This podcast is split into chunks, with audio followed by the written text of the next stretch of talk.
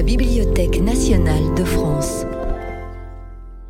Après 18 ans de lecture publique jubilatoire, l'équipe de Loulipo tire sa révérence et fait ses adieux au public de la BNF.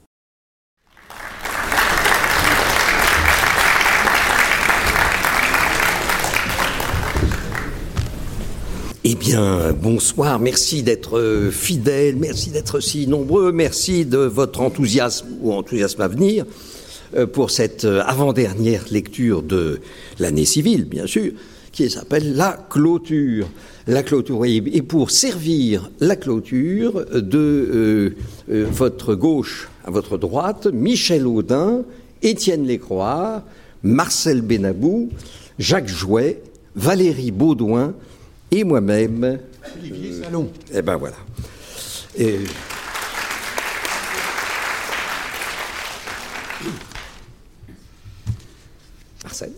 Ah. ah. oui, tout de suite.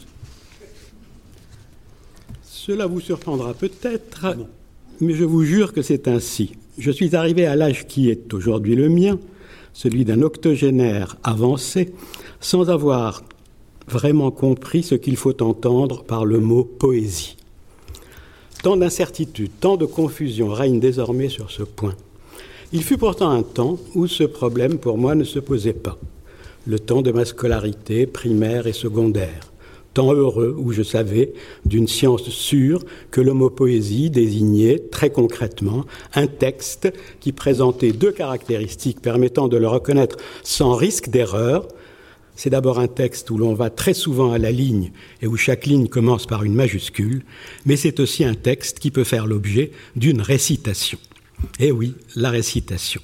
C'est un exercice qui se pratiquait avec une régularité de métronome dans le lycée où j'étais, dans le et que j'aimais tout particulièrement. Apprendre par cœur ne m'a jamais rebuté, et je rends grâce au ciel et à mon matériel génétique de m'avoir doté d'une mémoire plutôt accueillante.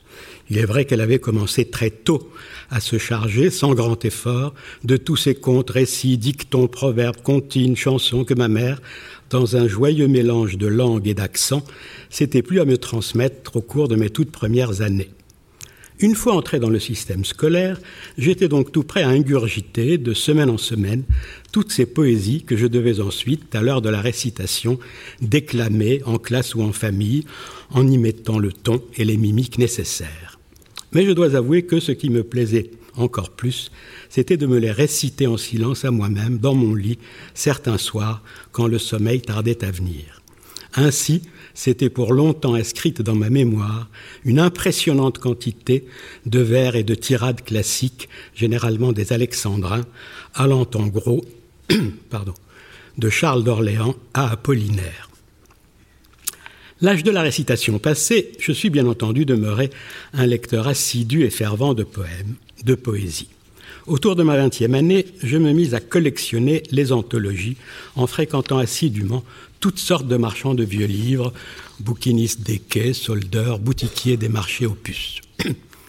Il me fut même donné la chance de rencontrer un certain nombre de poètes, jeunes et moins jeunes, ce qui contribue à élargir l'idée, encore quelque peu scolaire, que je me faisais de la poésie, sans toutefois la modifier en profondeur. Puis est apparu un jour, je ne sais comment, je ne sais pourquoi, en même temps que l'impérieux désir d'écrire des livres, la tentation de m'essayer moi-même à la poésie. J'ai mis très longtemps à l'accepter. Il me semblait complètement fou de prétendre rivaliser avec tous ces grands noms dont je faisais d'ordinaire ma pâture. Sinon peut-être en les prenant de façon délibérée pour point de départ de ma propre écriture. C'était ma façon à moi d'interpréter l'adage fameux de Bernard de Chartres disant que nous sommes comme des nains sur les épaules des géants, sur les épaules de géants, pardon. Délaissant l'imitation ou le pastiche, que je trouvais trop transparent, trop facilement décelable, je mis peu à peu au point diverses méthodes secrètes d'écriture poétique. La première était le prélèvement pur et simple, pour lequel ma collection d'anthologies m'offrait un matériau quasiment inépuisable. Je m'habituais très vite à repérer dans une page n'importe laquelle d'un grand poète, n'importe lequel, pourvu qu'il fût unanimement reconnu, de minuscules fragments entre un et cinq mots au maximum que j'allais pouvoir reprendre à mon compte. Ma deuxième était l'homophonie. J'aimais tout particulièrement la traduction homophonique que je pratiquais en particulier sur quelques vers de mes poètes latins favoris, Lucrèce bien sûr, mais aussi Virgile et Catulle. Là j'avais prévu de vous en lire quelques exemples, mais peut-être que je n'aurai pas le temps.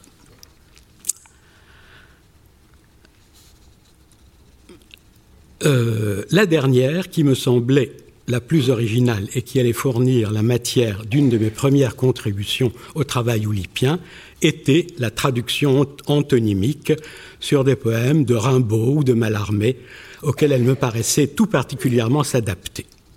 Mêlant allègrement ces trois méthodes, sans pitié pour le texte de départ que je triturais à plaisir, je me livrais à mille exercices et ne m'arrêtais que lorsque j'avais obtenu un énoncé que je jugeais satisfaisant parce qu'il correspondait par quelques points à ma pensée ou à ma sensibilité du moment.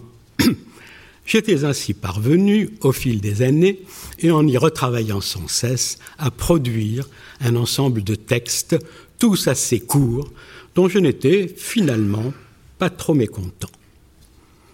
Ne voulant surtout pas laisser au hasard la charge d'en régler l'ordre et la succession, je les avais classés avec beaucoup de soin pour leur donner l'allure d'un recueil cohérent, construit au cours de quelques thèmes qui m'étaient chers et personnels, le rêve, le passé, l'exil et surtout l'inachèvement, l'inachèvement sous toutes ses formes. Même le choix du titre avait fait l'objet d'une attention particulière. J'avais opté pour Voix de vieux temps, une expression aux résonances mystérieuses que j'avais dénichée en feuilletant un vénérable traité de vénerie, la chasse, hein, dû à un certain monsieur Dioville, euh, entre guillemets, premier veneur et ancien commandant de la vénerie du roi. Ainsi réunis, mes textes ne me semblaient pas tout à fait indignes d'être montrés je n'avais plus qu'à trouver quelqu'un à qui le confier pour une éventuelle publication. Pour l'Olympien que j'étais depuis peu, le nom de Queneau s'imposa aussitôt. Je savais que c'était à lui que Jacques Roubaud avait choisi de confier son premier recueil, et que c'est cette démarche qui avait été à l'origine de sa cooptation par les Olympiens. Encouragé de plus par la bienveillance paternelle que Queneau me témoignait, en tant que secrétaire définitivement provisoire, poste auquel le Lyonnais venait de me nommer, en tant que Benjamin de Loulipo, mais aussi en tant qu'historien. Il m'avait envoyé un mot chaleureux à l'occasion de ma soutenance de thèse. J'eus le courage de lui parler un jour, à la fin d'une de nos réunions dans le jardin de François le Lyonnais, de mon recueil, et même de lui en donner quelques pages, les premières, en lui précisant que, bien que n'obéissant à aucune contrainte immédiatement décelable, ces pages n'en étaient peut-être pas moins oulipiennes. Il les accepta sans barguigner, les rangea dans sa sacoche, les lut et me les rendit à la réunion suivante, sans autre commentaire qu'un grand sourire qui se voulait manifestement sympathique. Sourire qui fut aussitôt suivi d'un bref grommellement par lequel il m'invitait à lui envoyer le recueil dans sa totalité. Il me donnerait son sentiment définitif après. Tout cela me parut de fort bon augure, et je me voyais déjà rejoindre la prestigieuse collection blanche de Gallimard qui accueillait les productions poétiques de mes aînés oulipiens, Jacques Bins, Jean Queval, Jacques Roubaud. Néanmoins, avant de franchir ce pas, j'ai tenu à prendre l'avis d'un ami, je me suis tout naturellement tourné vers Georges Perec, bien qu'il ne fût pas, à proprement parler, étiqueté comme poète. En fait, nous avions pris l'habitude depuis des années de nous consulter sur tous nos travaux en cours et les divers projets que nous menions ensemble au rythme de réunions quasi hebdomadaires nous avaient rendus encore plus proches au point que dans sa dédicace à mon exemplaire de la disparition, il m'appelait plaisamment et lipogrammatiquement son alter ego, alter A-L-T-A-I-R et ego A-I-G-O. Je préférais donc m'adresser à lui plutôt qu'à Jacques Roubaud, poète déjà reconnu et assumé, mais avec qui à cette époque mes relations n'étaient pas aussi étroites qu'avec Georges. J'ai donc confié mon précieux recueil à Georges, qui me promit de le lire sans tarder. Ce qu'il fit malgré des occupations qui commençaient à devenir fort nombreuses. J'attendais évidemment beaucoup de sa lecture. Je savais que je pouvais lui faire confiance, qu'il me donnerait très franchement son avis, sans en rien déguiser. Mais sa seule réaction, lorsque nous nous revîmes, fut de, me déclarer, avec son plus désarmant sourire, Ah, c'est pas mal, bien sûr, ce que tu as fait. Et d'ajouter ensuite, après un bref silence, Mais je ne sais pas si tu es au courant, Paul Éluard existe déjà. J'en suis assez stupéfait. J'avais certes, depuis la Cagne, une certaine familiarité avec la poésie d'Éluard, que l'amitié avec sa veuve, Dominique, rencontrée chez Marsenac, avait encore accru. Mais je peux affirmer en toute bonne foi que je n'avais pas une seule seconde pensé à Éluard en composant ces pages. J'ai donc, sans protester, sans oser dire le moindre mot, repris mon recueil et que je n'ai bien entendu pas envoyé à Queneau. Non sans un très vif dépit, je décidai que pour moi, le chapitre poésie était clos. Mais cette clôture ne fut cependant pas tout à fait définitive. La réaction inattendue de Pérec m'avait au moins appris une chose. L'idée que je me faisais de la poésie n'était visiblement pas la bonne. Je n'ai donc pas ménagé mes efforts pour tenter de la corriger, d'y voir plus clair. Des années durant, j'ai enchaîné, d'abord avec espoir, puis avec une sorte de rage, de moins en moins contenue, des lectures susceptibles de m'aider dans cette voie. Poète, théoricien, linguiste, chercheur de tous bords et de toutes origines. Il faudrait d'ailleurs que je prenne un jour la peine d'en donner la liste. Elle viendrait rajouter d'utiles compléments à celles qui sont déjà fort copieuses, que l'ami Warren Mott, animé d'un louable souci d'exhaustivité, aime adresser dans les divers articles qu'il a consacrés à mes livres. Mais toutes ces lectures ne m'ont pas fait avancer d'un pas, bien au contraire. Elles n'ont fait qu'ajouter à mon embarras, à mon embarras. Par ailleurs, je dois encore avoir quelques mois, quelque part chez moi, parmi,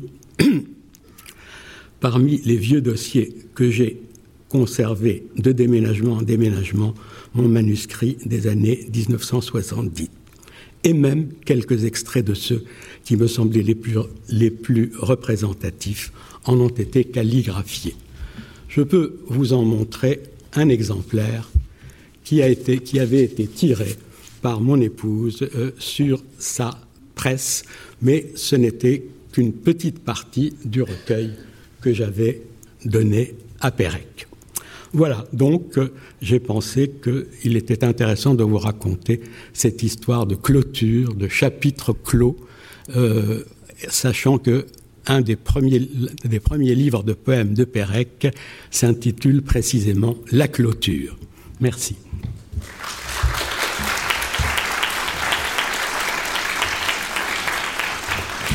Si, on peut avoir le. Juste un instant, une petite seconde, si on peut avoir le banc titre enfin, ou la GoPro, maintenant. J'en profite pour dire que sur, euh, euh, sur euh, les sites appropriés, on voit ce. Voilà. Il y a un exemplaire à vendre. Marcel Benabou, Voix de vieux temps. 257,78 euros, plus 23,66 de frais de port. Hein. voilà. Mais, mais on va le voir, c'est tout à fait exceptionnel, je ne l'avais jamais vu non plus. voilà. C'est juste pour le plaisir de l'œil. Le temps, réputation blanche, bouche morne, retire leur goût impur aux liens rompus. Le, pluriel, enfin bon. Bon. bon. C'est dans Élevard. Le pluriel est dans Élevard. Comment? Le pluriel est dans Élevard. Ah, ben c'est des Élevard, bien sûr, bien sûr, bien sûr, bien sûr. Voilà. Bon, ben voilà, on l'aura vu rapidement et on, et, on passe tout de suite, tout de suite, parce qu'on a, on a un emploi du temps très chargé. Étienne, Étienne. Euh, vous le savez peut-être pour ceux qui sont les plus fidèles d'entre vous, j'ai entamé depuis quelque temps un travail de réécriture euh, euh, de façon épicène de toute la littérature française. C'est-à-dire j'enlève absolument tout ce qui est masculin et féminin c'est-à-dire tous les, quasiment tous les noms et les adjectifs qui s'accordent, etc. Voilà, j'enlève tout ça Et donc j'ai commencé, j'ai lu déjà ici des poèmes, j'ai chanté des chansons euh, épicènes connues. Et euh, là, je vous propose de vous montrer mes bandes dessinées épicènes qui sont parues dans ce recueil, Loulipo par la bande, qui, est, qui épuisé, mais qui sera sans doute retiré bientôt. Euh, alors voilà, je vais vous montrer donc la première bande dessinée que j'ai traduite comme ça, de façon épicène, c'est Acétix et Famélix. Donc, alors pour, pour que vous voyez bien le travail que j'ai pu faire, j'ai mis la planche originale, donc de Astérix et Obélix, et donc j'ai traduit, j'ai essayé de traduire le dessin et le texte de façon euh, complètement épicène, donc en enlevant tout ce qui est genré, on va dire. C'est pas très beau, mais c'est le terme. Donc dans, là, par exemple, les personnages, j'ai tenté les, de les, les asexuer, pardon, complètement. Ils sont donc les personnages dans Astérix Obélix sont quasiment exclusivement masculins. Donc là, j'aurais supprimé les barbes, les moustaches, allongé les tuniques, les chevelures, réduit le nez, gonflé les lèvres, les poitrines, les hanches, etc. Et j'ai enlevé un peu tout ce qui était guerrier parce que le casque, les épées, tout ça, les femmes n'en portent pas du tout dans, dans Astérix, donc j'ai tout, j'ai tout asexué comme ça. Et je vais lire un petit peu le. Alors je peux lire le, la version originale, donc quelques Gaulois. Je lis juste le début. Hein. Astérix, le héros de ses aventures, petit guerrier à l'esprit malin, à l'intelligence vive, toutes les missions périlleuses qui lui sont confiées sans, lui sont confiées sans hésitation. Astérix tire sa force surhumaine de la potion magique du druide Panoramix. Donc, je le traduis, quelques Celtes, Ascétix, héroïque protagoniste de ce que vous allez lire, svelte, pugnace et espiègle, on l'envoie sans hésiter vers ce qui est redoutable, Ascétix est prodigieusement robuste, grâce à ce qui est liquide et magique que fabrique l'occulte Panoramix. Alors la panoramique, je l'ai pas changé parce que c'est pas, je, je, me disais bon, ça marche euh, panoramique, ça marche euh, de façon euh, épicène tout à fait. Alors que Astérix, je pouvais pas. Donc c'est devenu ascétique. C'est masculin. Hein. Masculin, oui. Je pouvais pas. Euh, donc je continue. Inséparable camarade d'Ascétix, Famélix livre ce consculte de monolithique et se régale de Suscrofa. Alors Suscrofa, je suis désolé, j'ai cherché un, à rendre de façon euh, épicène, sanglier. Alors, il semblerait que Suscrofa, qui est pourtant qui est du latin euh, masculin, hein, je, je, on peut l'employer au féminin. Il semblerait qu'en français, on peut dire une suscrofa femelle. Mais bon, euh, je, voilà, j'ai mis ça. C'est pas parfait, hein, je le reconnais, j'essaye. Famélix abandonne tout pour suivre Ascétix dans ce qui est téméraire à nouveau, pourvu qu'on toi de suscrofa et qu'on se bagarre.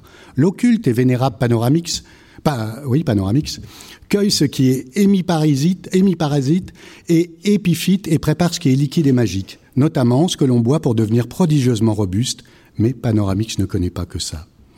Anarchix chante professionnellement, on l'aime, on aime ou on n'aime pas. Anarchix se trouve formidable, les autres ne sont pas du tout d'accord. Mais si Anarchix ne dit rien, on l'apprécie beaucoup. Asymptomatix, alors pareil, hein, là je les ai j'ai changé. Enfin, commande ici, superbe, intrépide, susceptible, combattant depuis longtemps, on respecte un symptomatix ici, on s'en défie ailleurs. Ce qu'un symptomatix redoute seulement, que ce qui est céleste ne tombe ici-bas. Mais comme on dit, c'est pas demain ou après-demain. Voilà, donc j'ai mis à chaque fois la page originale de Astérix et la version, je vais lire que la version euh, épicène. Ah, c'est pas pourquoi ça ne suit pas ce que je. Je reviens en arrière. Ah non, ça, ah ben voilà ça, a sauté, je ne sais pas ce qu'il fait, excusez-moi, ça a sauté une page. Là, c'est bon. En moins 50, nos ancêtres celtes s'inclinèrent devant Jussé. Alors c'est pareil, Jussé, c'était Jules César, j'ai j'ai pas trouvé, ni Jules ni César n'étaient euh, possibles, donc Jussé, je l'ai appelé. Après avoir longtemps combattu, chaque responsable celte doit déposer ce qui sert à se battre devant Jussé. Wap, clang. Ça se pacifie partout, et à part quelques va en guerre germaniques qu'on repoussa vite. Pompon, on s'en va, mais attention, on reviendra. Là, j'ai rien changé, ça marchait parfaitement de façon épicène. Tout ce qui est celte est docile et servile. Tout, non, car là-bas, quelques indigènes résistent victorieusement, refusent d'être esclaves. Ce n'est pas vaste et autour campent dès qu'ils combattent pour Jussé. Après avoir tenté en vain de vaincre ces rebelles celtes, Jussé s'interroge. Quid? C'est ici que nous découvrons notre héroïque protagoniste, Acétix, qui guerroie et qui va chasser ce qui l'enchante. Tu reviens bientôt, Acétix Je serai de retour pour déjeuner, Famélix. Regardez qui voilà. On l'aura, ipso facto, sic. Paf, boum, ouille, aïe, tout ça, j'ai pas changé. Comme nous vous disions, c'est à ne plus savoir ce que l'on parle à Rome. Va victis. Qu'est-ce que tu dis? Et ah oui, ça continue, excusez-moi. À Autonome, où campe militairement l'émissaire qui l'émissaire de Jussé qui dirige ici. Ave, on leur a demandé de patrouiller, et les voilà de retour. Ave, je vais aller les voir. Ave, par les célestes, que vous arriva-t-il On vous attaqua à plusieurs À plusieurs, euh, on ne peut pas dire. Quelques uniques, et pas énorme avec ça. Par les mérites, ce qui fortifie ces Celtes, d'où la tête hermétique, je le jurerais. Non loin de là. Te voici de retour à X Rien d'extraordinaire Non. Ah, si, j'en ai décousu avec eux. Quatre mercenaires de Rome. Ah bon? J'ai chassé ça, tu viens en manger avec moi? J'arrive bientôt, j'ai encore à livrer deux de ce que je sculpte de monolithique. Bon, c'est pas parfait, mais voilà, vous avez un exemple. Donc, c'est un extrait traduit de Astérix et Obélix. Merci. Oh, on verra ça plus tard.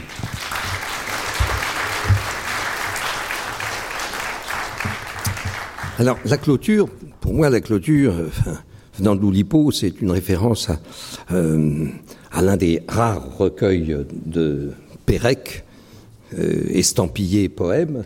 Il s'agit de poème hétérogrammatique euh, formé à partir de la liste Esartinuloc, E-S-A-R-T-I-N U-L-O-C, qui sont dans cet ordre-là les onze lettres les plus euh, fréquentes euh, de la langue française. Euh, donc, en hommage à Pérec, j'ai pensé faire un beau présent sur la clôture. Je vais être un petit peu bref parce qu'il faut qu'on tienne le, le, le, timing, l'emploi du temps. Le, bon, et il faut qu'on close à 20, heures. Et, et, et donc, c'est un texte écrit avec les seules lettres de la clôture, c'est-à-dire quatre voyelles. Bon, il va donc manquer le i et quatre consonnes CL, TR, CL, TR. Ah, là, il y a quatre consonnes sur euh, les, les, les, les 20. Les 20, donc, il manque des consonnes et il manque surtout, et Sartinuloc, il manque la consonne la plus utilisée, euh, le S. Voilà. Essentiellement, mais enfin, il en manque d'autres. Hein. Voilà. Et donc je démarre tout de suite. Euh, j'avais fait un petit préambule, mais j'ai pas le temps de t'expliquer comment. Bon, vous savez, on écrit, tous les mots qu'on peut trouver avec ces, huit lettres. Et puis, euh, et puis après, on cherche un sens, un sens. On fabrique des bouts de phrases, des phrases. Et puis, souvent, le sens arrive. Je démarre. Éclore et clôturer. Le cercle éclot là Trace ta route, route où roucoule la courte tourterelle à collerette.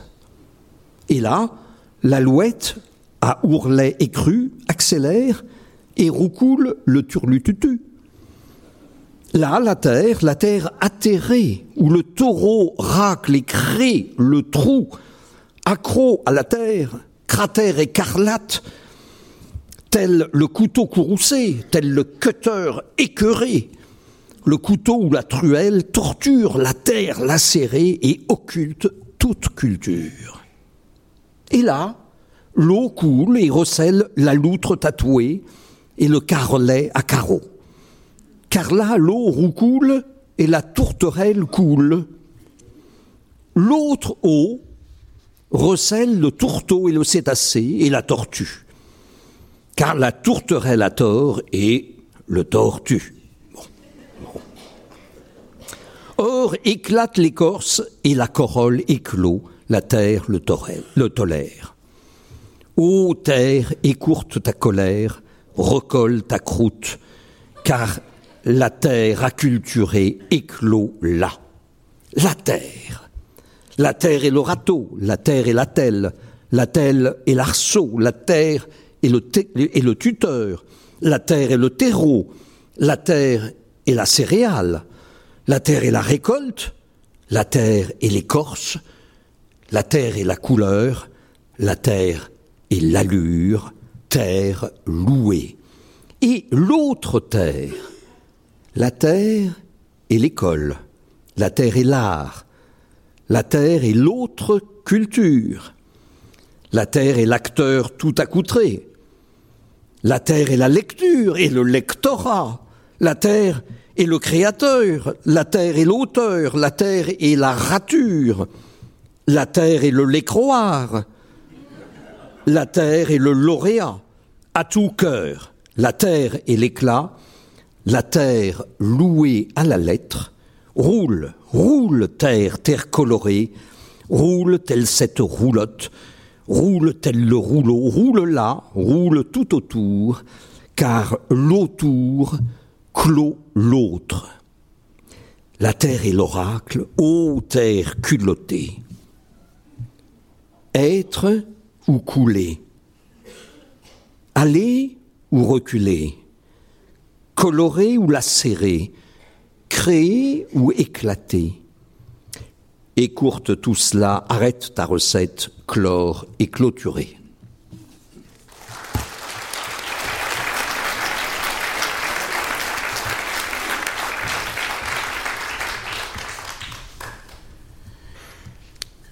Comment déboucher l'horizon Questionnaire. Premièrement, euh, souhaitez-vous que l'Oulipo poursuive ses activités? Raymond Queneau. Oui. Jacques Bins. Oui. Paul Brafort. Oui. Jacques Duchâteau. Oui. Jean Queval. Oui. Jean Lescure. Oui. Claude Berge. Oui, mais. Georges Perec. Foutre, oui. André Blavier. Pourquoi pas? Pourquoi papa? François Le Lyonnais. Oui, et surtout si des perspectives encourageantes se dégagent des réponses 3, 4 et 5. Noël Arnaud. Si l'Oulipo n'existait pas, le nez de Cléopâtre resterait fixé sur la ligne bleue des Vosges, ce qui provoquerait une dérive dangereuse de la calotte glaciaire. Deuxièmement, si oui, pourquoi croyez-vous qu'on vous pose cette question? Berge.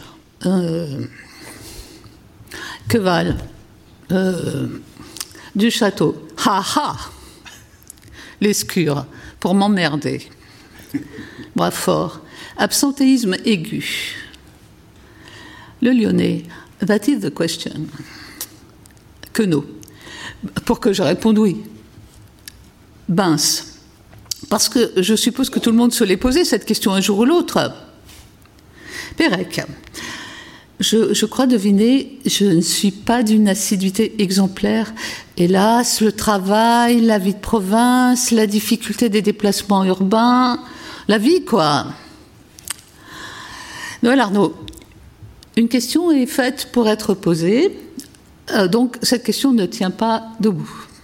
Mais la vraie question qu'on ne pose jamais, c'est de savoir où l'on doit poser la question. Sur la cheminée André Blavier. Bon, alors pour toutes les réponses d'André Blavier, je vous préviens, il avait la réputation de boire un peu de bière. Alors, André Blavier, premièrement, pour le plaisir de poser des questions, petit A stupide, petit B gratuite, petit C cynique et révoltante. Deuxièmement, parce que on n'est pas unanimement de certains. Troisièmement, parce que tout doit finir en apparence. Troisième question. Pensez-vous qu'un renouvellement soit possible? Du château, oui. Queval, oui. Queneau, je me le demande. Blavier, oui, des consommations. Bince, non, sans perdre l'originalité. Brafort, il est naturel après tant de siècles. Bince, tout renouvellement est toujours possible. Arnaud, non, mais une réactivation est nécessaire.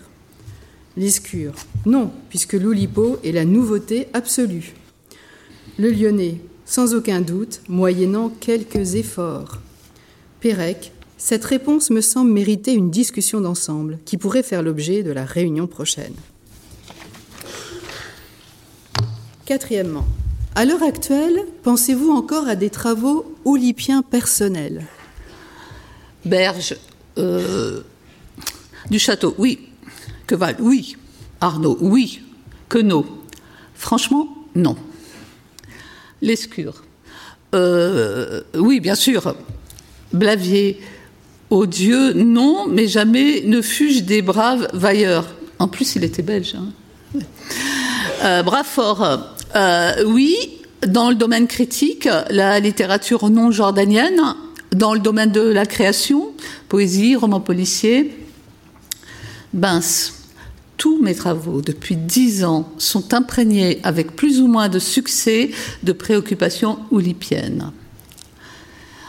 Le Lyonnais, euh, oui, dans un petit nombre euh, de directions nouvelles, sans compter un grand nombre d'idées euh, plus ou moins vagues dont j'évalue mal les possibilités. Pérec, je ne fais que ça. Problème du cavalier, cadavre exquis, opéra musicophonique, dont le texte est construit à partir des noms de notes de musique, fables express, genre abécédaire illustré, LSD, à poursuivre, projet fondé sur l'application de bicarrés latins orthogonaux, etc.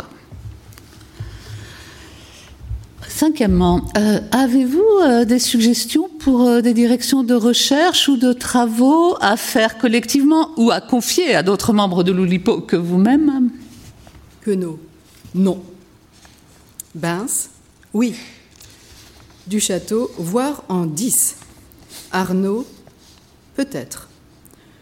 Lescure, faut que les autres travaillent davantage. Bince, oui, mais encore vague et peut-être inintéressante. Le Lyonnais, toutes mes idées appartiennent à la communauté oulipienne.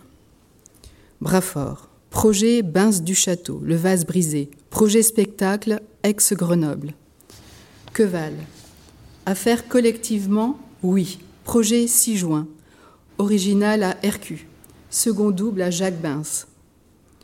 Pérec, il me semble qu'il y en a au moins deux essentiels. Exploration sémantique, François Le Lyonnais, grammaire de Queneau, être ou naître, voilà la question.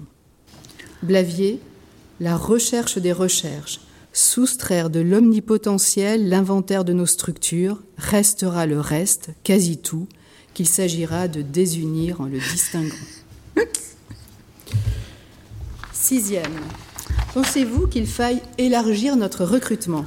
Bince, non. Berge, oui. Du château, non. Queval, non. Lescure, peut-être. Queneau, avec prudence. Brefort, oui, avec les plus grandes précautions. Pérec, son élargissement résoudrait-il nos problèmes? André Blavier, Recruter implique une activité fatigante. Accueillir est plus reposant. Le Lyonnais, oui, mais avec la plus grande prudence, en nous assurant des capacités créatives et du maintien de la cohésion. Noël Arnaud, non. Sauf pour remplacer les membres morts ou ceux qui mouillent trop ailleurs pour consacrer à l'Oulipo un minimum de substance. Mais cette appréciation doit être prudente car un, membre infirme, durant deux ans, peut soudain se dresser en pleine gloire olympienne et jeter sur nos travaux un lustre fulgurant. Nécessité de contrôler périodiquement la solidité des suspensions électriques. Euh, septièmement, euh, si oui, avez-vous des candidats à proposer? Ben, que valent Que non, non. Ben, non. Du Château, non. Arnaud, non. Brafort, Jean Margat. Lescure, non à part Queval.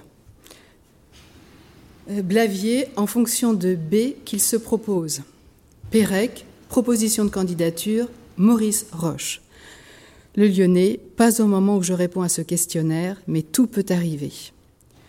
En raison de l'avancée de la pendule, nous allons devoir faire un petit saut en neuf. Pourquoi? Non, on va lire le 8. Devrait-on et pourrait-on reprendre la tradition des comptes rendus? Suivante. Devrait-on et pourrait-on reprendre la tradition euh, Non, idem pour les lieux, jours et heures de réunion. Que valent, euh, point d'interrogation, que nos E. Berge, sans opinion? Abbé, je suis trop peu concerné. Brafort, peut-être euh, lieu de réunion plus central du château? Non, mais éviter la réunion de routine. L'escure, on pourrait redéjeuner dans un végétarien? Ben, cette question ne me concerne pas, hélas. Le Lyonnais, je m'en remets au sentiment des autres membres, si toutefois une intersection peut se dégager. Pérec, il se pose chaque fois des problèmes particuliers. Une solution possible consisterait à n'organiser vraiment qu'un ou deux congrès annuels. Ils dureraient au moins une journée, mais seraient préparés, ordre du jour, thèmes centraux, communication, discussion, de façon à, préparer notre ouvrage de, de l'année ou de la mi-année. Ceci permettrait aux autres réunions d'être encore plus souples que par le présent, si j'ose dire. Déjeuner, dîner, goûter, échange de correspondance, etc. Noël Arnaud, cette question, au demeurant fort mal rédigée, à quoi correspond l'IDEM, est d'ordre statistique et nécessite un référendum parmi les membres, étant admis que les choix de Raymond Queneau et François de Lyonnais seront prépondérants. Personnellement, ça m'est égal d'aller là ou ailleurs. Chez le Lyonnais, chez le Lyonnais, c'est plus rigolo parce qu'on le voit en robe de chambre moirée ou en veston d'intérieur à ramage.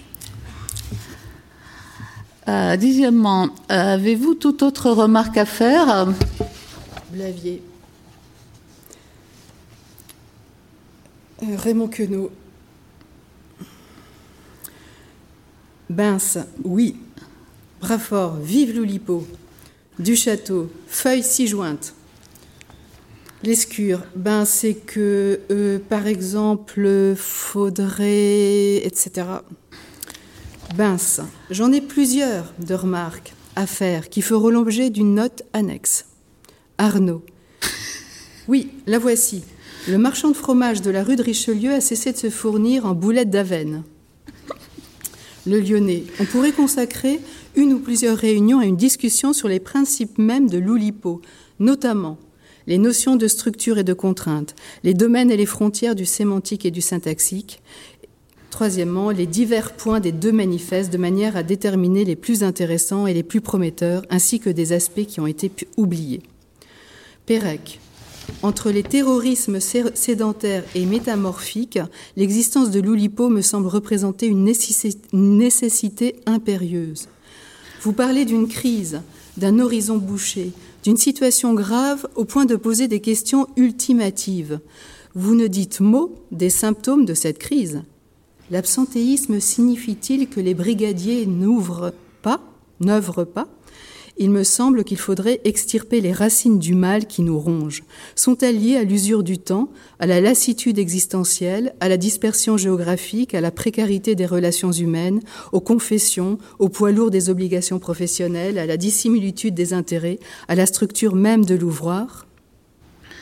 Ce sont les réponses faites par 11 des membres de l'Oulipo à un questionnaire conçu par le président Le Lyonnais en 1970. Ces comptes rendus ont fait l'objet d'un dépouillement et d'une transcription critique à l'occasion d'un mémoire de maîtrise sous la direction d'Anne Garetta par Gwendoline Jean et Caroline Eudiard. Euh, donc les archives sont à la bibliothèque de l'Arsenal, mais les réponses sont disponibles sur le site de l'Oulipo. Et puis comme on n'a pas le temps, ben, on va s'arrêter là et je vous dis euh, donc euh, à suivre sur cette question.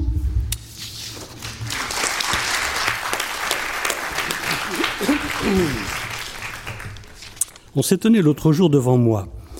Pourquoi l'Oulipo ne fait pas de politique? Je ne savais pas trop quoi répondre. Je répondis cependant la question demande réflexion. En 1945, François Le Lyonnais quitte, vivant dans des circonstances risquées, le camp de travail nazi de Dora avant l'arrivée des Alliés. La même année, quelques mois plus tôt, le tout jeune Oscar Pastior, pour être d'une famille allemande pas farouchement anti-nazi de Roumanie, est incarcéré dans un camp de travail soviétique quelque part en Ukraine. Il en ressortira cinq ans plus tard. Curieuse coïncidence.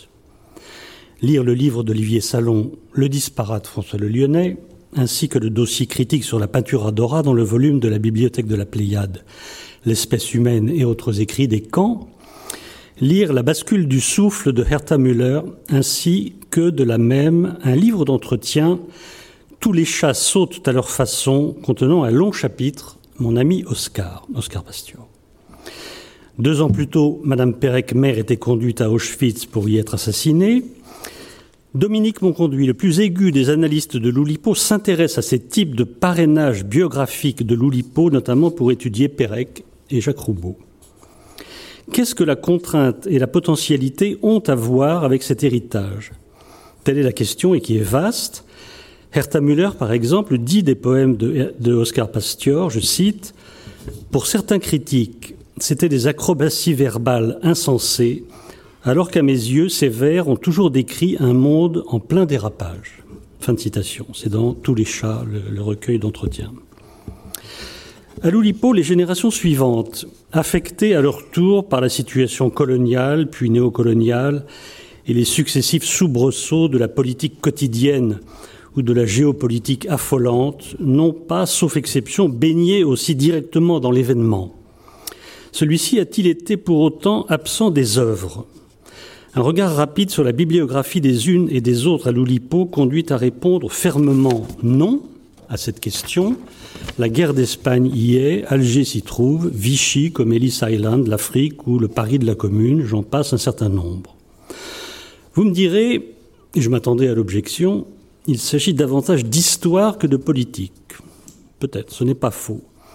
Mais c'est aussi qu'une certaine activité quotidienne de l'Oulipo et des Oulipiens pour être d'intervention, de circonstances et de terrain, est peut-être moins exhibée que celle qui passe par des livres phares.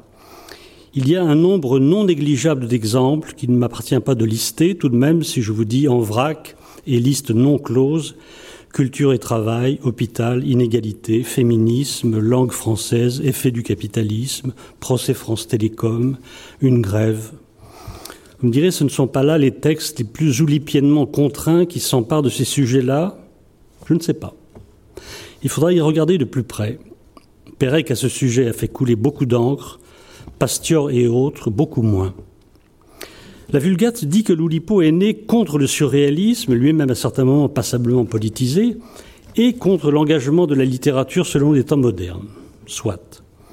Le faisceau concentré sur le langage et ses potentialités a paru détourner les pratiques oulipiennes des sujets qu'elles traitent et des sujets qui les traitent, comme si l'Oulipo n'était légitime qu'à répéter des jeux apparemment désengagés. Eh bien, décidément non. Je crois qu'à y bien regarder, ce n'est pas le cas. Je dis ça, je n'en suis qu'au stade de la conviction, pas à celui d'une démonstration. Mais puisqu'aujourd'hui le thème de cette rencontre est la clôture, je voudrais lire avec vous quelques lignes de Jean-Jacques Rousseau. Je cite le premier qui, ayant enclos un terrain, s'avisa de dire Ceci est à moi, et trouva des gens assez simples pour le croire, fut le vrai fondateur de la société civile. Que de crimes, de guerres, de meurtres, que de misères et d'horreurs n'eût point épargné au genre humain celui qui, arrachant les pieux ou comblant le fossé, eût crié à ses semblables Gardez-vous d'écouter cet imposteur, vous êtes perdus si vous oubliez que les fruits sont à tous et que la terre n'est à personne. C'est dans le discours sur cette question proposée par l'Académie de Dijon quelle est la question hein, Quelle est l'origine de l'inégalité parmi les hommes et s'il est autorisé par la loi naturelle 1755 Je précise que la société civile qu'évoque Rousseau n'a pas le sens qu'on lui donne aujourd'hui, la partie de la société qui est en marge des pouvoirs effectifs. La société civile, c'est pour le premier Rousseau l'organisation sociale fondée sur la propriété privée, l'accumulation et la concurrence, qui s'oppose à un supposé état de nature. Voici quelques variations Jean-Jacques que j'ai publiées ça et là dans le passé. Le premier qui, ayant fermé une cage, s'avisa de dire Son contenu est à moi, et trouva des envieux assez sots pour l'admettre, fut le vrai promoteur du coffre-fort.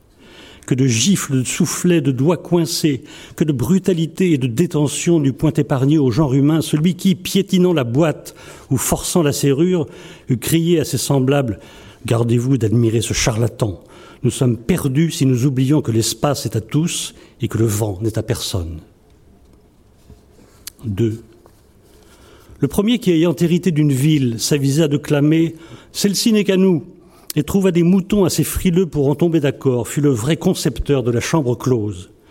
Que d'air confiné de puanteur d'autosuffisance, que de consanguinité et d'étroitesse n'eût point épargné au genre humain celle qui, coupant les barbelés et ouvrant les droits, eût crié à ses semblables Gardons-nous d'applaudir ce gourou.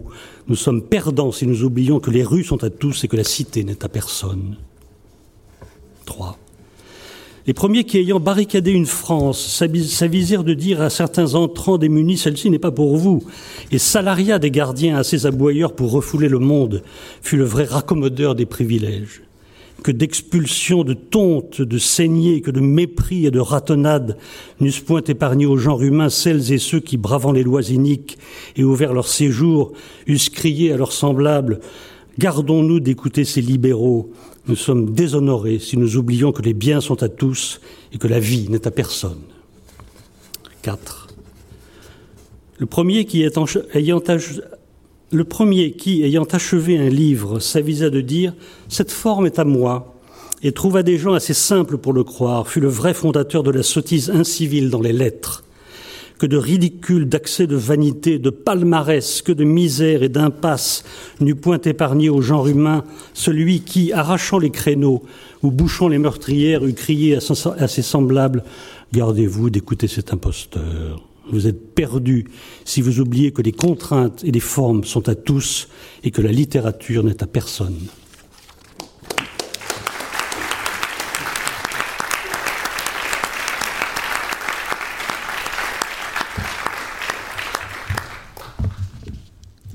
Vais vous montrer euh, une autre, euh, une autre bande dessinée donc, euh, que j'ai interprétée de façon épicène aussi, si ça arrive. Ça devrait arriver. Donc j'ai repris Tintin et, et, Milou. Ça n'arrive pas, mais ça devrait arriver. Oui Oui, je sais. Ça va être court. Ça va être très court. Donc j'ai repris le... Si, si, la technique me fait défaut, je ne pourrais pas le faire. C'est vrai que là, ça arrive. Titi et Milou et Titi Tintin, je ne pouvais pas le garder, c'est trop masculin. Voilà, donc j'ai euh, euh, fait le début de On a marché sur, ce qui est, sur la Lune, ce qui devient On a marché sur ce qui est lunaire. Voilà, le voilà. À Sbroge, où vivent les Sildaves et où travaillent astronomes et scientifiques nucléaires, on vient d'envoyer les astronautes vers ce qui est lunaire. Ce sont Titi, capitaine Cradoc, Haddock, je pouvais pas, prof Batifol, pareil, et Lou, scientifique. On tente de les contacter radiophoniquement, on attend anxieusement que les membres expéditionnaires knock-out après avoir décollé se réveillent, mais nuitamment rien ne répond. Alors comme vous voyez dans cette bande dessinée, j'ai enlevé vraiment tout ce que je pouvais euh, trouver encore de, de euh, qui pouvait être un peu genré. Donc les personnages sont ni masculins ni féminins, ce sont même pas des humains. On, ne sait pas trop ce que c'est tous les objets, on peut pas non plus dire vraiment exactement ce que c'est. Vous verrez le milou, euh, on peut pas trop non plus savoir si c'est quelle bête, quel animal c'est. Donc voilà, j'ai essayé de raboter au maximum. La fusée devient un truc qui flotte, oui, je sais pas, un vaisseau, une fusée, comme vous voulez. Alors, allô, allô, allô, ici, ici bas, répondez les astronautes, allô, allô? Tu Dieu, si nous avions calculé faussement, ce serait épouvantable. Allô, allô, les astronautes? Cependant, très loin de là, les anonymes écoutent aussi, des anonymes écoutent aussi. Allô, allô, les astronautes? Répondez Ce serait funeste pour nous, sacrebleu, si tout était cadavérique là, là-dedans. oh là là, j'ai du mal. Hein. Non, ça veut pas venir. Hein. Si, ça vient. Excusez-moi, oh là là. Ça, ça, ça ne répond pas forcément. Allô, allô, ici, ici bas, allô des astronautes, répondez, répondez. Allô, allô, ici, ici bas, répondez. Waouh, waouh. Ce qui aboie, c'est ce qui aboie qui répond. Titi, Titi, réveille-toi. Ah, on m'entend. Milou, mais veux-tu bien? Mais qu'est-ce qui m'arriva? Ah, je me souviens quand on partit, on se sentait atrocement plat. J'ai dû bel et bien m'évanouir. Allô, allô, les astronautes, allô, ici, ici bas, répondez. Ici bas, ici bas qui nous appelle. Allô, allô, ici les astronautes, c'est Titi qui vous parle. Je viens de reprendre connaissance, je vais voir comment se portent mes camarades. Pour ce qui me concerne, ça va bien, merci. Mais vous n'allez tout de même pas me faire croire, crénon, que nous volons vers ce qui est lunaire. Allô, ici les astronautes. Capitaine Cradock vient de se réveiller. Ah, et aussi prof Batifol. Et Lou également. Nous sommes intégralement valides et indemnes. Allô, allô, où sommes-nous? Allô, ici, ici bas, vous êtes actuellement à 2% de ce qui nous sépare de ce qui est lunaire. Oui, c'était difficile de faire un, les kilomètres, donc j'ai fait une, une, évaluation comme ça. Vous suivez exactement ce qu'on avait calculé, ce qu'on a calculé. 2% de ce qui nous sépare, de ce qui sépare ici-bas de ce qui est lunaire. Vous vous rendez compte, camarades, de ce que nous sommes en train de vivre d'extraordinaire? C'est incroyable, c'est à devenir dingue. C'est cependant, c'est pas moi qui vais devenir dingue. Tout ça, c'est pour rire, c'est factice, etc. Et vous êtes encore en train de faire limbe, hum, de vous moquer de moi. Ah, vous êtes sceptique Eh bien, venez là-haut voir. Venez, Sacre bleu, là, regardez. Voilà, et je me suis arrêté là, et ça suffit pour aujourd'hui.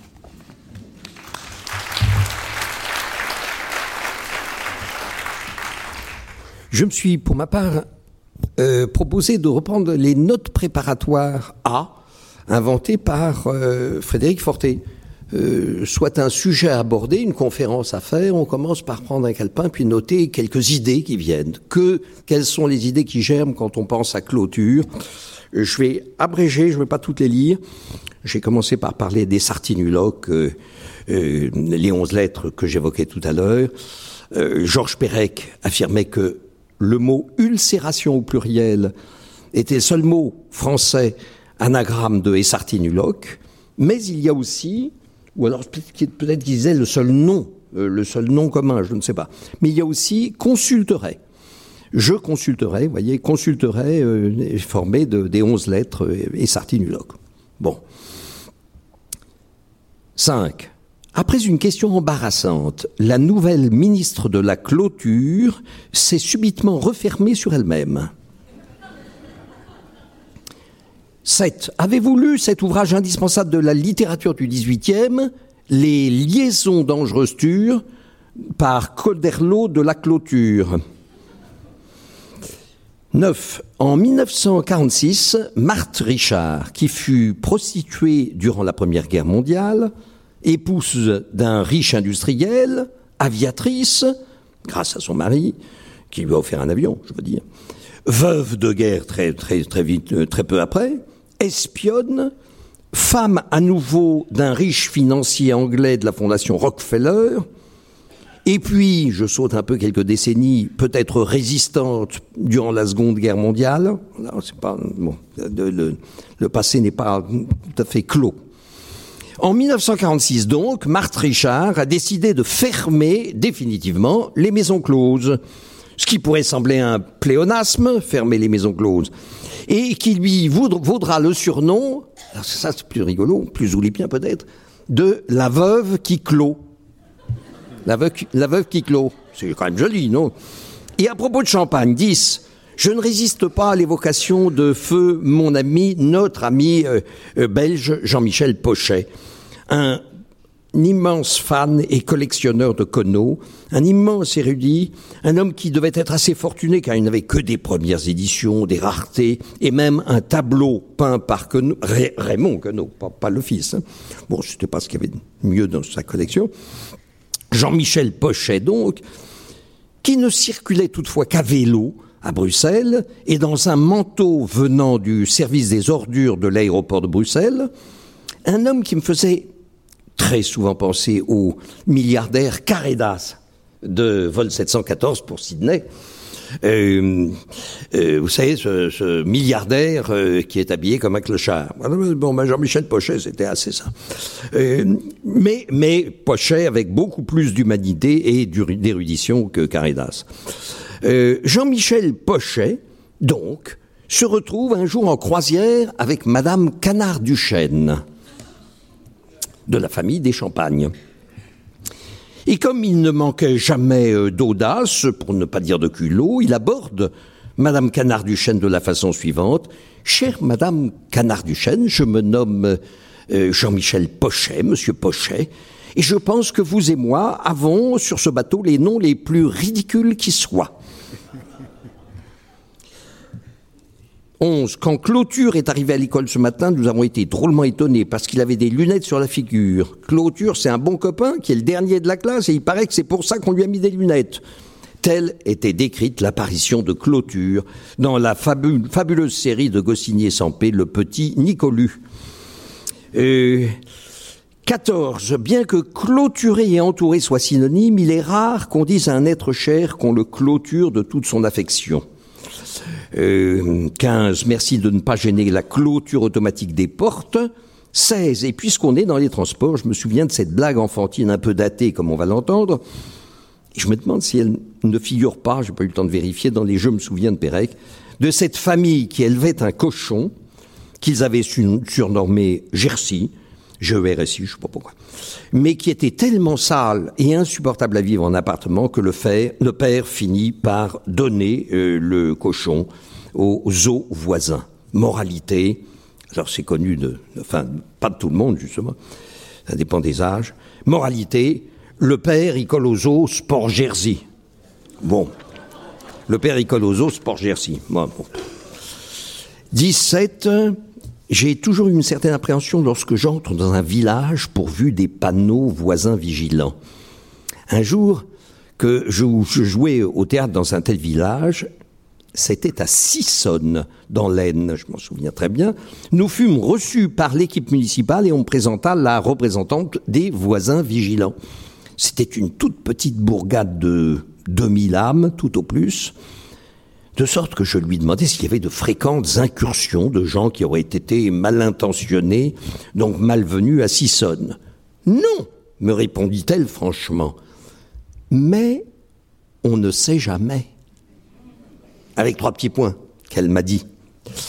Euh, en dépit de sa 18, en dépit de longues recherches sur la toponymie des étendues d'eau, je n'ai trouvé aucun lac sur toute la surface du globe du nom de lac Lauture. J'aurais bien aimé quand même trouver un lac Lauture. En revanche, j'ai trouvé un autre lac dans mes souvenirs d'enfance, toujours les mêmes. Mon premier est une étendue d'eau. Mon deuxième est ce qu'on dit, ou plutôt ce qu'on disait, preuve que la charade est datée, lorsqu'on vient de perdre un billet de 10 francs. Mon troisième est très étroit. Et mon tout est un lieu de représentation publique. Alors étendue d'eau, lac, bien entendu. Ce qu'on dit quand on a perdu 10 francs, on pourrait y réfléchir ensemble. Hein. Ben, enfin bon, je vous donne tout de suite la solution. On dit Oh, mes 10 francs Voilà, avec un, vous voyez, avec un air de contrition. Oh, mes 10 francs et, puis mon troisième est très étroit. Ben, très étroit, c'est 16, bien sûr. Hein. Très étroit. 13 plus 3. Voilà. D'où lac, oh, mes 10 francs. Oh, mes 10 francs. 16. Bon. Bon la comédie française. Bon, voilà. Euh, 20. Le clôturé n'a pas d'odeur, tandis que euh, le chlore en a une très puissante.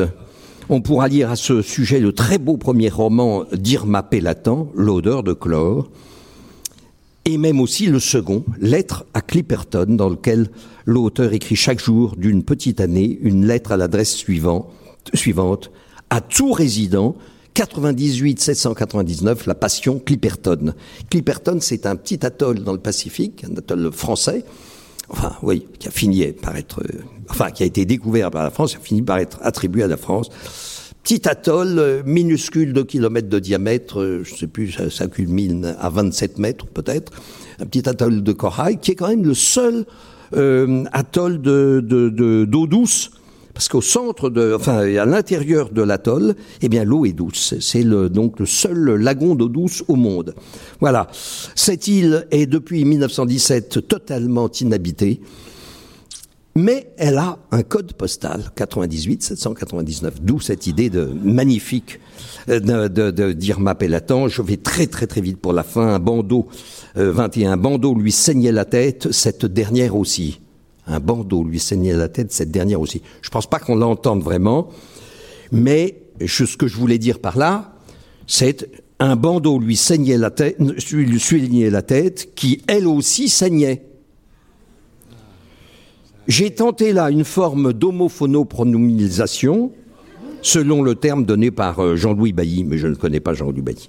On retrouve, par exemple, l'homophonopronominalisation dans Ponson du Terrail, En voyant le lit vide, il le devint. Bon, très classique, hein Ou encore, toujours de Jean-Louis Bailly euh, maintenant, euh, maintenant de Jean-Louis Bailly, désormais, ce fan déçu jaunit à l'idée de l'écouter à nouveau. Et le L apostrophe, c'est ce fan déçu jaunit à l'idée de l'écouter. Donc d'écouter, euh, à l'idée. Hein, bon, voilà. Bon, voilà. Ou même, écoutez ça donc, dans le plus simple appareil, Dante erre à la recherche du sien. Alors je vous le redis. Dans le plus simple appareil dentaire, à la recherche du sien. voilà. Elle est, je ne résiste pas encore, je, je cite celui-ci qui vient de Gilles Esposito Farès. Tiens, tiens, qui justement parle. Quand les moucherons entreront dans nos narines, nous nous le ferons. Nous nous moucherons. Bah oui. Ce qui me rappelle qu'en dédicaçant Histoire de l'art et d'en rire, le livre que j'ai écrit avec euh, Philippe Mouchès, qui est aussi là, décidément, un ouvrage consacré aux zeugmes en peinture, il m'est arrivé de former ce homéozeugme, c'est pas tout à fait l'homopronominalisation, puisqu'il faut qu'il y ait un pronom. J'écrivais parfois, il vaut mieux qu'on peigne le monde en ses différents tableaux plutôt que la girafe il vaut mieux qu'on peigne le monde plutôt que la girafe. Alors c'est, je joue sur les verbes peindre et peigner qui ont tous les deux le même subjonctif présent. Il faut qu'on peigne. Et 23, pour finir à propos de peigne, j'ai oublié le mien de l'ordre de la lecture du mois précédent. Quelqu'un l'aurait-il retrouvé par hasard? Voilà.